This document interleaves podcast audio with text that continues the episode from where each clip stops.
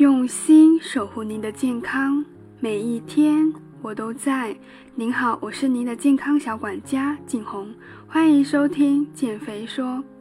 如果你喜欢减肥说分享的每一次内容，记得收藏关注我的栏目哦。减肥说在此祝您身体健康，身材窈窕，身心愉悦。最近看到国外的一本健身书，叫做《每周健身四小时》。作者呢是叫做蒂莫西·费里斯，他是一名企业家，也是一名演讲家。里面介绍了一种号称能一个月减八公斤的饮食方法。我看了下，这是一种控制碳水的饮食法。在之前的几期内容中，我也介绍过几种低碳饮食法和高碳循环饮食法。而这次这种控制碳水的饮食法是另一种控制的方向。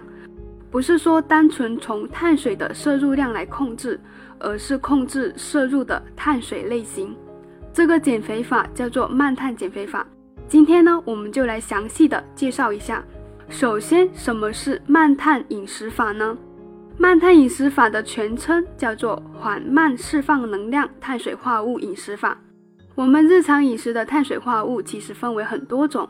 根据加工程度分为未加工、初加工、精加工；根据消化吸收的速度分为缓慢释放碳水和快速释放碳水；根据引起血糖波动的反应程度又分为高升糖指数、中升糖指数和低升糖指数碳水。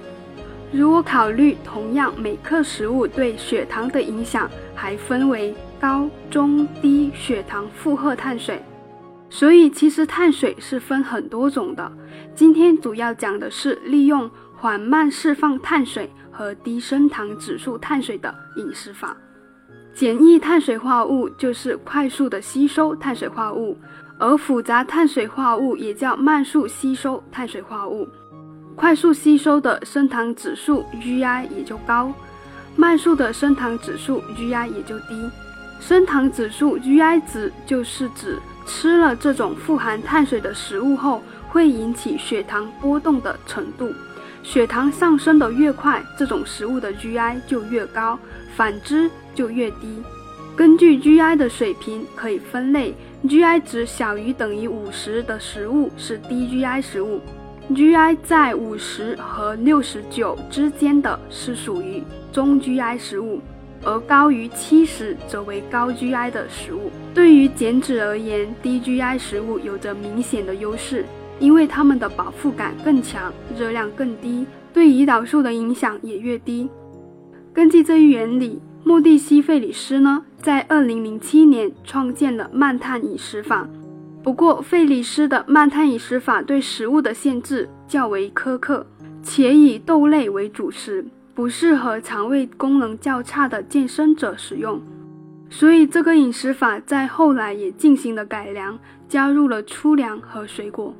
慢碳饮食法的核心理念是将日常饮食中的高 GI 食物和高热量食物全部去除，仅保留中和低 GI 的食物和中低热量食物。这样做的好处有很多，比如说防止胰岛素快速分泌，促进脂肪的堆积。还有可以增强我们的饱腹感，保证长时间的稳定能量供应。再者，也可以降低糖尿病等疾病的患病风险。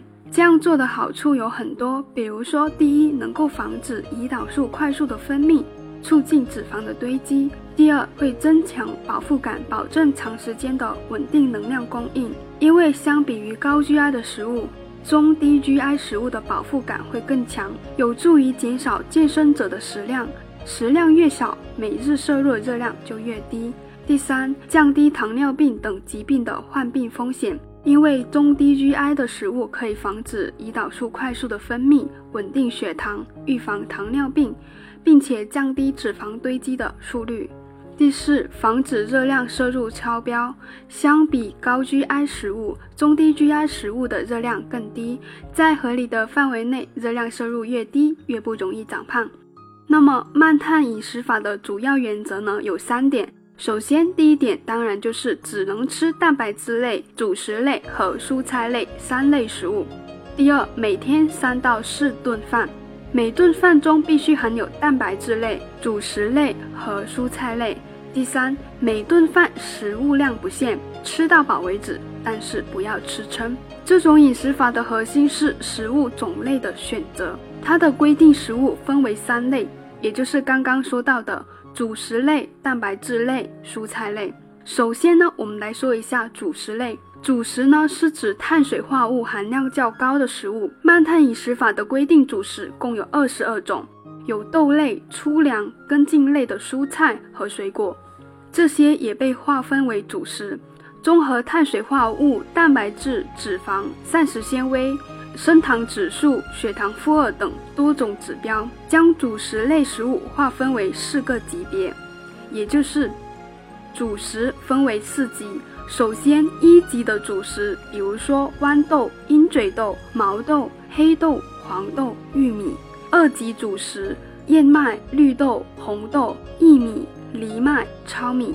三级主食：扁豆、四季豆、山药；四级主食：苹果、橙子、桃子、柚子、梨、杏子、樱桃、草莓等水果。每顿饭主食种类不限，一级主食为碳水含量中低主食，二级主食为碳水含量中高主食，三级主食为碳水含量较低的主食，四级主食为低 GI 的水果。每顿饭主食种类不限，一级的主食为碳水含量中低主食，二级主食为碳水含量中高主食，三级主食为碳水含量较低的主食，四级主食则为低 GI 的水果。四个级别的主食可以混搭，不过不要把豆类食物榨汁哦。严禁液态的主食，为了防止长期碳水摄入过低造成的健康损害。不要经常选择三级主食，因为这些主食的碳水含量太低了。四级的主食水果不能够单独的食用，必须搭配其他级别的主食。不要经常把水果与三级主食搭配食用，水果在每顿饭主食中比例要小于百分之五十。平时可以用豆类熬粥，但是不要将粥熬得过于粘稠，也不要将豆类煮得过烂，这会影响到你的减脂进程，且不利于肠道的通畅。如有肠胃功能较差、容易腹胀的话，那就少食用豆类。我有一张中低 GI 食物的具体列表，我会放在简介中，大家有兴趣的话可以看一下。而有些蔬菜的根茎类所含的碳水含量也是比较高，也可以作为主食，比如说山药、芋头、土豆、莲藕等等。第二类蛋白质类，蛋白质类食物呢是指蛋白质含量较高的食物。慢碳饮食法的规定，蛋白质类食物呢共有十六种，分为两级。一级蛋白质，比如说鸡蛋、瘦牛肉、鱼肉、海产品等等；二级蛋白质，比如鸡胸肉、鸡腿肉、瘦猪肉等。要求每顿饭至少选择一种蛋白质食物，保证你的食物中一级蛋白质食物占多数，保证蛋白质的充足供应。但记得每天食用的鸡蛋黄不要超过两个。第三类蔬菜类，蔬菜呢富含维生素、矿物质和膳食纤维。除了山药、芋头、红薯、紫薯、土豆和藕这些根茎类蔬菜归在主食类以外，其他的大部分蔬菜可以选择。蔬菜在这里分为两级，一级的蔬菜，比如说芦笋、甘蓝、蘑菇、菠菜、西兰花、芹菜、甜椒、胡萝卜、洋葱、豆芽；二级蔬菜，豆腐、卷心菜、菜花、黄瓜、西红柿、白菜、茼蒿、生菜、白萝卜。要求每顿饭至少选择一种蔬菜类的食物，保证你的每顿饭饮食中至少含有一种一级的蔬菜食物。不要把蔬菜类食物榨汁食用，严禁液态蔬菜。但是慢碳饮食不允许液态蔬菜，如胡萝卜汁、蔬菜汁等，因为这样会提高蔬菜的 GI 值，会有类似快碳的效果。在执行饮食法的时候，记得不要吃对血糖波动影响大的食物，例如白米饭、油炸食品、加工食品、爆米花、蛋糕、蜂蜜。巧克力、运动饮料、即食食品、果汁、含糖饮料等等，这些含糖或者加工程度比较高的食物，都是会影响到我们的减重效果哦。还有食用油和调料也需要注意，因为肉类乳制品和蛋类中含有充足的饱和脂肪，在烹饪中建议选择富含不饱和脂肪的食用油，包括橄榄油、菜籽油、花生油、芝麻油、大豆油和玉米油。慢碳饮食法是禁止食用坚果的哦。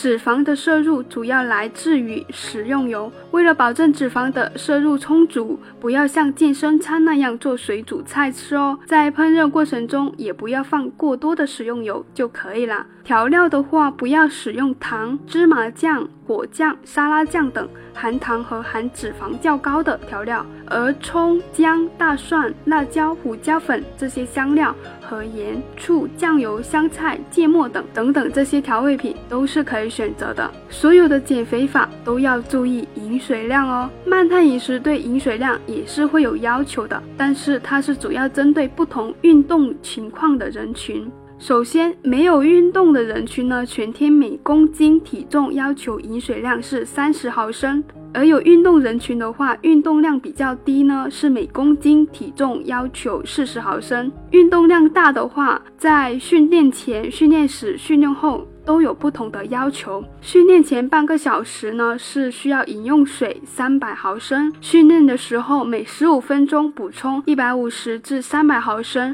训练后对比前后的体重，每损失一公斤体重就要补充五百毫升水。以上就是慢碳饮食法的要求了。嗯，我具体讲个慢碳的食谱例子吧，可能大家会更清晰的一些知道该怎么吃。根据慢碳饮食法的要求，可以搭配一份。鹰嘴豆一个中等大小桃子，一份瘦牛肉，一份鸡胸肉，一份西兰花，一份芦笋，一份茼蒿。蔬菜类和肉类可以混合着炒来吃，大家可以参考着自己试一试。在执行这个饮食法五天后，可以选择一天作为放纵日，而这一天的放纵日只有午餐和晚餐才可以放纵。